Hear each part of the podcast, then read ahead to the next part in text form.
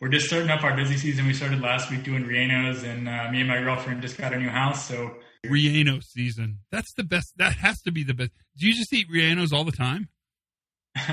Rellenos are, you know, they're one of my favorites for sure. Oh my God, they're the best. That's God's gift to the chili. I mean, everything's better deep fried. So if you deep fry chili, you know, you're you're up there. That's Yeah. that's one of the best.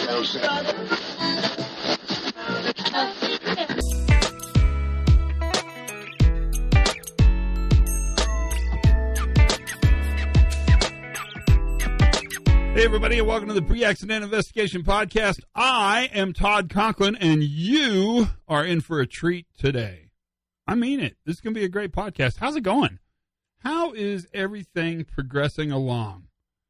I'm just checking in because I think we should do that every once in a while because it's been an interesting ride, but good, I think. We're learning, we're getting better. What doesn't kill you makes you stronger just go with that theory. I don't know if it's true, but let's go with it because it seems to be kind of an interesting way to frame the world. So today's podcast, I've been actually looking forward to this for a while because we're going to talk to Jacob Painter, who is the food safety director of Young Guns Chili here in the great state of New Mexico. So if you don't know much about chili in the great state of New Mexico, it is a big stinking deal. I mean, it is a really big deal. I, it is the thing. In fact, our state question, our state bird is the roadrunner. Our state question is red or green, and that's a direct reference to the chili you prefer. Even though red chili and green chili are the same chili plant, it's different sort of maturity ripeness levels that determine whether you eat the chili when it's green or it's red. And it's really fun to eat. And it's delicious and it's spicy and it has personality. And different people make different chili. Different grandmas make different chili than other grandmas. Different moms make they they all make the best chili, of course. But it, it's got personality, and you kind of go to places based upon the chili. And some restaurants have amazing green chili. I mean, just uh, earth shattering, stops you in your tracks, beautiful. And some restaurants have amazing red chili. It's rich and umami forward. How'd you like that for food language? Didn't that sound impressive? And has personality and tastes amazing.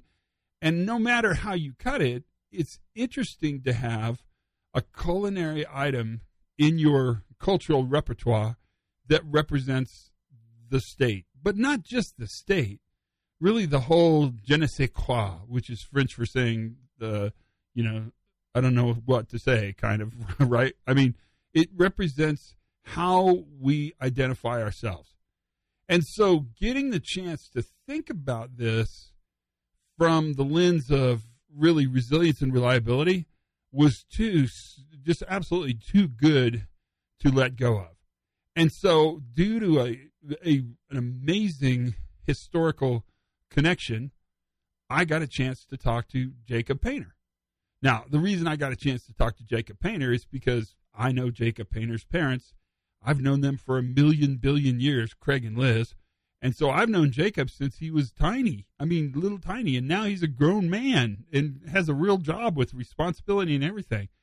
So I knew he would talk to me because I knew there was no way he could turn me down. It would just be too awkward. It would be. It would just. It, would- it. He couldn't say no. It was the easiest podcast get ever because th- there was. We used psychological uh, uh, forces to get him to be on the podcast. That's actually a lie. He he was gracious and more than willing to talk to me, and he's such a classic safety guy. You guys, not only will you know him, you are him because you know he says i'm not sure how interested people are going to be in what we do well i had to tell him that the answer is they're really interested. Because one of the things that you're going to hear Ja- jacob talk about and i think it's really interesting is how food safety has grown in importance really internationally but certainly within the industries themselves. And one of the things that's happened is the regulatory body that actually created the rules and compliance mechanisms around meat safety, which is really kind of the first one that caught the attention of everybody. That regulatory body has now spread around what Jacob called, I learned a lot in this podcast, uh, ready to eat or, or produce. And that's because there's been a lot of exposure recently. If you follow the news, at least in North America, you're going to be familiar with this, but there's been a lot of exposure recently to fresh vegetables causing illnesses, foodborne illness. And so the industry itself has dramatically changed. And Jacob's story is an interesting one. He'll tell it, but he actually came from the meat science side of the house over into the produce side of the house because they actively looked for people to bring over that have that knowledge. But that's not the part that I find most interesting. There's a lot of this podcast I find interesting, that's for sure. But the part I find most interesting, honestly, is the part where he talks in great detail about how important the workforce is to actually not only maintaining quality and food safety, but actually monitoring quality and food safety and how they look for weak signal indicators early in that process to make things happen. It's it's pretty cool. I mean, it's it's really cool. It's it's a worthwhile conversation to have to be certain. So you got that to look forward to because that's coming up in this episode of the pre-accident pod. But I also wanted to check in with you and just see how things are going as it relates to what you're doing because I'm always interested in really what's new and our ability to kind of keep up with change because we talked about this before. In fact, the topic's come up a couple times in the podcast, but change is happening so fast that the expectation we're changing with it is is right there on your head, pushing down as hard as it can to ensure, in fact, that the world is a better, safer, richer, more meaningful place. So I guess what I'd ask is, in a way, we know risk is dynamic, but now that we're in the midst of this great crisis upheaval or whatever you want to call this pandemic response thing that we're going through as a globe, is also control dynamic? And I guess the answer is it must be.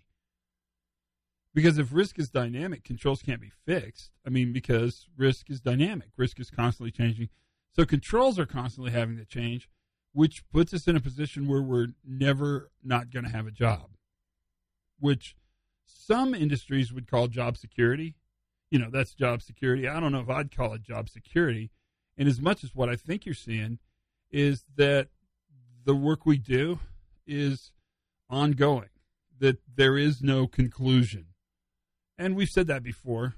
Safety is not an outcome to achieve there'll never be a meeting where you go and say, okay, we got the whole safety problem fixed. Thank goodness that's over. Let's work on salaries now. That's not going to happen. Well, first of all, that wouldn't happen anyway because they said the word salaries, but it's not going to happen, right? And so we're in this position We're in a highly dynamic environment, we have to be adaptive, just like the people doing work.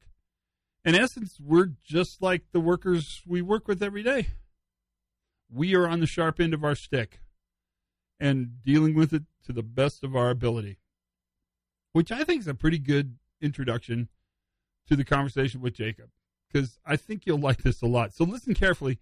This is a food safety. It's not our first food safety podcast either, so just be aware that we're into this. We have a little trend going here, but this one is about chili and Young Guns chili and how they actually monitor chili. Did you know chili that's not broken is sterile? I just want you to know that. I've I learned a lot. I'm smarter now, but I should shut up. Here we go. This is uh, Jacob Painter and food safety on the pre-accident podcast. Is that is that your official safety guy outfit that you're wearing right now? Oh yeah, really? every day. It's kind of a matching ensemble. That's French, I think.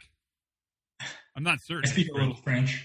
So you understand when I say the word ensemble? Oh no, I just I just meant the cuss words. Yeah. Perfect, man. Perfect. Hey, thanks for doing this, man.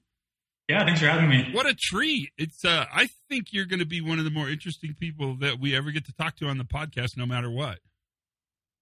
Well, we'll hope. no, I think so. I think so. Just because the nature. I don't know exactly how interesting food safety is, but we'll go through it. You don't think food safety is interesting? Well, you must. I do, but I don't know that everyone else in the world does. well, so so it's weird. It's kind of gotten a lot of attention. So oh, yeah, it's, it, it's, definitely on the on the rise for sure. And, and, why do you think that is? I mean, what do you think's made it get more attention? Just the amount of outbreaks we're seeing with E. coli, especially in like the leafy greens and that kind of stuff. Yeah. Uh, we're seeing a lot more regulations in that field, whereas in the past it used to just be a lot more in the meat sector where we cared a lot more about those pathogens. And so now we've got kind of a larger target set, a larger uh, sort of risk picture, I guess would be the word maybe we'd use. There's there's more things to be, be worried about. Well, you, probably you're Yeah, always definitely. worried about them. So what is it you do? do- Walk me through your day. What is it you do?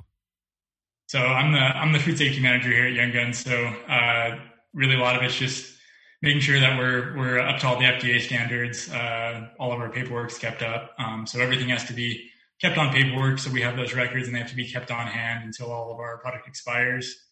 Uh, so a lot of paperwork, and then a lot of just making sure employees are wearing hairnets and gloves and all of the required. PPE. So we shouldn't pass over the fact that your company's named Young Guns Chili Yeah. Because Yeah, Young Guns chili. that is about the coolest company name, and a lot of people are going to be really jealous of that.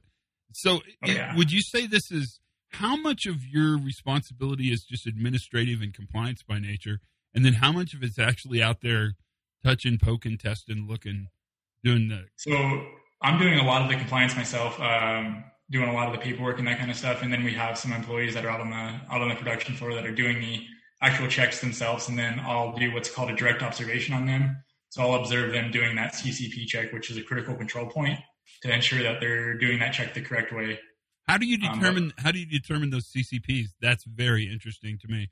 So the CCPs are all determined through a, a HACCP um, risk analysis. So you go through every processing step that your product will go through, and you ask yourself the question: Is a risk likely to occur here?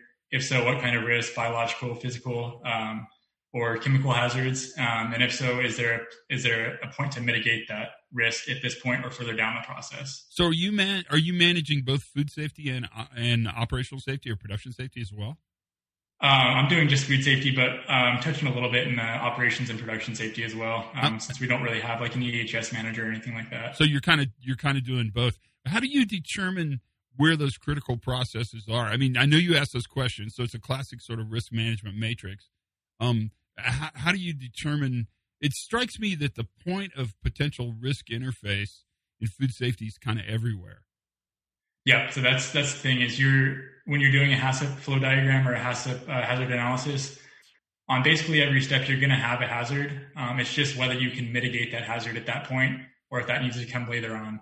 Um, so biological is going to be by far the biggest hazard that everyone faces in the food industry. So that's going to be your pathogens like E. coli, salmonella, that kind of stuff, and how we can control that. So most places are doing a, a lethality step, which is um, going to be acidification or cooking or something similar like that, high pressure, high pressure pasteurization, something to uh, render that bacteria or that pathogen um, not so it can't infect humans. Um, it's just dead cells at that point. How do how do you manage that for a daily operation? I mean, so you- for the daily operations, um, each of those CCPs is going to have some paperwork with it. right? Um, so, for example, one of our critical critical control points is we have a recirculating water chiller that chills down the chili after it's been roasted. Um, because we have to meet a, a standard that has to be chilled between or from 135 down to 40 within six hours. Um, that's an FDA regulation. So, since that water is recirculating, it has to be uh, treated with chemical uh, peracetic acid. So every half hour, um, we test to make sure that the concentration of that peracetic acid is within the right range. So it's not too low that it's not um, killing pathogens, but it's not so high that it's um, having a chemical contamination to the chili itself. So so the the process that you manage, you're dealing with everything from open flame to quick freezing. Is that fair? Yeah. So unfortunately, we don't have quick freeze on site. Uh, we send it down to cold storage in Las Cruces. Okay. Um, but yeah, that's something we're looking into is, is hopefully getting a spiral freezer within the next, you know, two to three years. And that'll be another, another safety and food safety thing um, that will be That seems that seems crazy to me that you're dealing from from basically open flame where you roast the chili to freezing it in the same process. Yeah, so that and that'll happen, you know, within it'll get down to below 40 within that six hour time frame. Usually, we'll, we'll chill it from around 185 to 40 degrees within 30 to 40 minutes of of that cook process, and then an additional four to five hours to actually freeze solid. So I don't know if people know this because chili's a mystery to the rest of the world. Or, or let me say, I think it might be a mystery. it seems to be more popular in the world now than it once was. But you you bring fresh chilies in from the field, and and they're they're just peppers, right? They're just chili peppers. They're, they're not magical. Yeah, just just well, raw maybe, green chili peppers that have just been picked. Maybe they are magical. Are do you guys serve magic? You do. I can tell by your face they're magical chilies. Okay. and then and then you then you roast them and peel them, right? Yes. And then you chop them and or you must clean them at some point and chop them. Yep. So so the way that our process works is um, our product will initially go through just a single pass municipal water. Um, so it'll spray municipal water on the chili to get off any dirt or anything that's on it. And then we'll go through a tank that has chlorine in it um, just to sanitize the outside of that chili, make sure there's no pathogens on the outside because um, realistically the inside should be sterile um, if it hasn't been broken yet. So if the pod's still whole, the inside should be sterile. So we're not too worried about um, sterilizing the inside of the chili, just the outside. Okay, and and and then then so I have millions of questions. So so then it's so how close do you interface with the quality with the food quality people? So so I'm really in charge of food quality and food safety. So um, on every every uh, lot that we have, so a lot that a lot is going to be one truckload of chili that comes in from the field. Right. So every lot that we do, we'll do several checks on to make sure that we're the right heat level. Um, we're good on product weight. Dice size is good. Appearance is good. We don't have too many seeds or um, too much skin or anything on the chili. So we do that process about two to three times for every lot that we run. So you must really count on the workers, the guys doing the work, the guys at the oh, sharp yeah, end of the stick. We, food, food safety would be impossible without a, a good team around you to do those tasks um, while you are, you know, checking to make sure they're done right, and then also dealing with FDA and, and doing all the regulatory stuff. How do you build those relationships to, to make sure that team's good? And I, would, I guess the question I'd ask you is, how do you build the relationship to make sure that those people will tell you the truth? Because you really need them to say this one screwed up, right? Right. Yeah. So a lot of it's just, um, in my experience, it's just people are always afraid they're going to get in trouble if, if something happens on the line and you just have to assure them that you know if, if product goes down or if the line goes down for an hour you know it's not the end of the world. Um, we'd rather produce safe product than have product flowing 24 7 so um, just doing that and then actually going through and doing those checks with them showing them um, first on paper and then actually going and doing those checks and showing them how to do them and, and, the proper procedures on those. And because they do them so many times aren't they probably way better at doing them than you are yeah, I mean, by the end of the summer, um, since we just do seasonal processing, so we only have staff on for about four or five months out of the year. So, but yeah, by the end of the summer, those employees are a lot faster and a lot better at doing the checks, especially peracetic acid and that kind of stuff than I would be. So when when they when they bring the line down because there's a potential problem, how do you how do you ensure how do you signal to those workers that that was a good thing to do? How do you celebrate the fact that they identified a problem, brought production to a halt, allowed you the capacity to fix the problem. What do you do? Do you have pizza? Because uh, I think all good things end with pizza. That's that's kind of my rule. Yeah. So what I like to do is we have we have occasional food safety meetings, and during those meetings, recognizing that person, saying that you know they they came to me and told me about this issue, and that's a really good thing. So try to be like this person. You know, um, if you see an issue on the line, whether that's personnel issue or a product issue, you can come up and tell me, and, and we'll talk about it, and we'll get it figured out and then you know the people around you will enjoy you more because they know that you're looking out for them and they're looking out for you. Do you think good sa- good food safety applies itself to the rest of the operational safety? Do you see? I think it does. There? Yeah, I think I think food safety and operational safety really go hand in hand. If you're if you're being good in your food safety and doing what you need to do there, you should be doing pretty well in your operational safety too, because those two really go hand in hand, and the trainings for those are very similar. What's the most challenging part of your job? Just audits. Uh, we, we, do a lot of audits during the summer. So we'll have customer audits and, and FDA audits and third party audits. So they'll come in and they'll, you know, go through our paperwork with a fine tooth comb and make sure that it's all up to date and accurate and it's all been reviewed um, by, by me, the food safety manager, to ensure that we're meeting those CCPs. What's your favorite part of the job? And if just, you say audits, I'm hanging up. I'll, I'll hang, uh, I'm interrupting you, but if you say audits, I'm hanging up. Okay, let's just get that out there. okay, what's your favorite part of the job?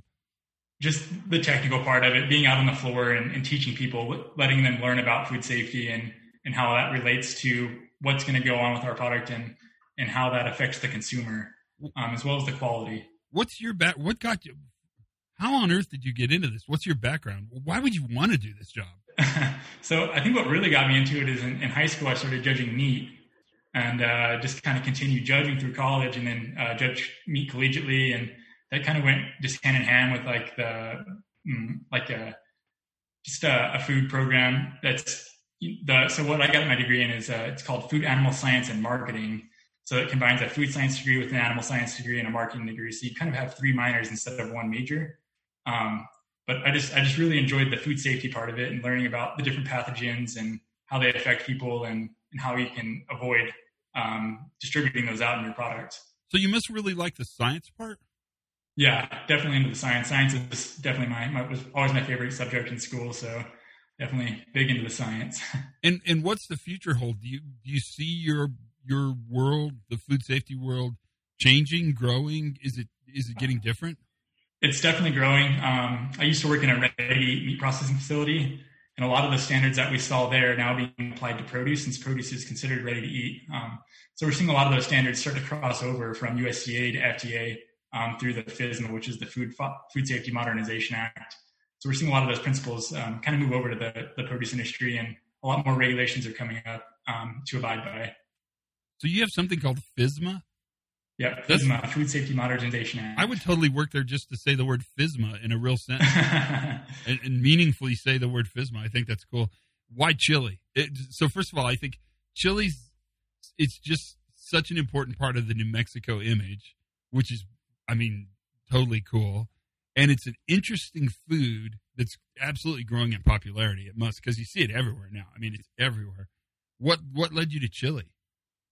So, like I said, I, I was in the ready to eat meat processing um, uh, facilities before this, and I was in, up in Nebraska, and I just didn't really enjoy Nebraska. I wanted to be back in New Mexico, and it just it worked out well that I moved down here, and um, I really wanted to be and learn more about produce and be in the produce industry. And this job came up, and it just kind of worked out um, perfectly where I had just moved back, and this job opened up, and I really enjoyed the chili and, and, learning more about it. So I'm still learning. I've been here for about three years, but I'm, I'm learning more and more about the varieties and all of that kind of stuff more so on, on the field aspect now.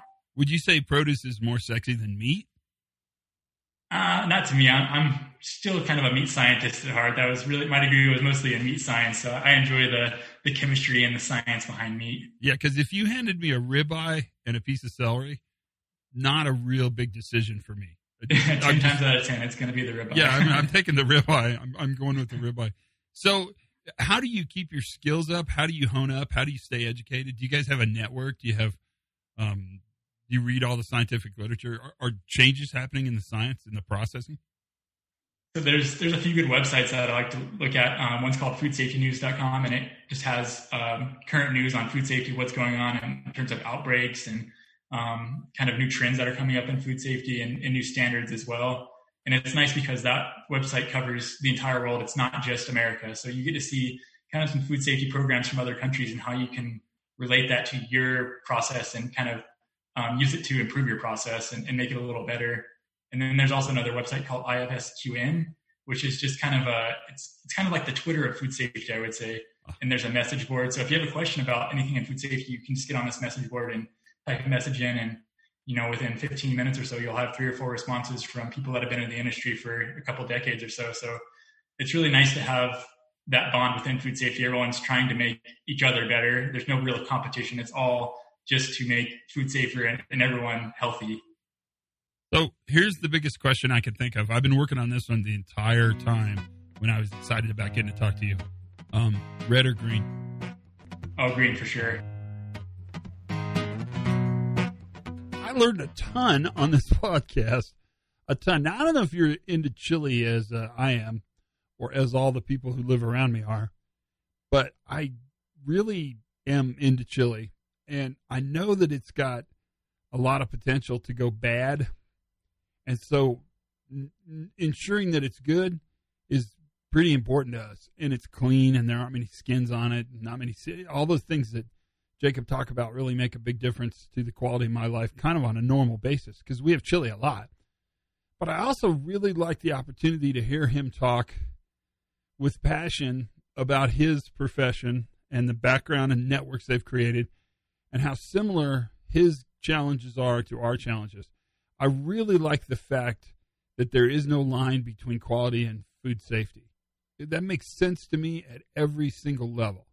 That's brilliant. And I think that's a meaningful jumping off point for our discussion. I, I know you found this valuable. I did.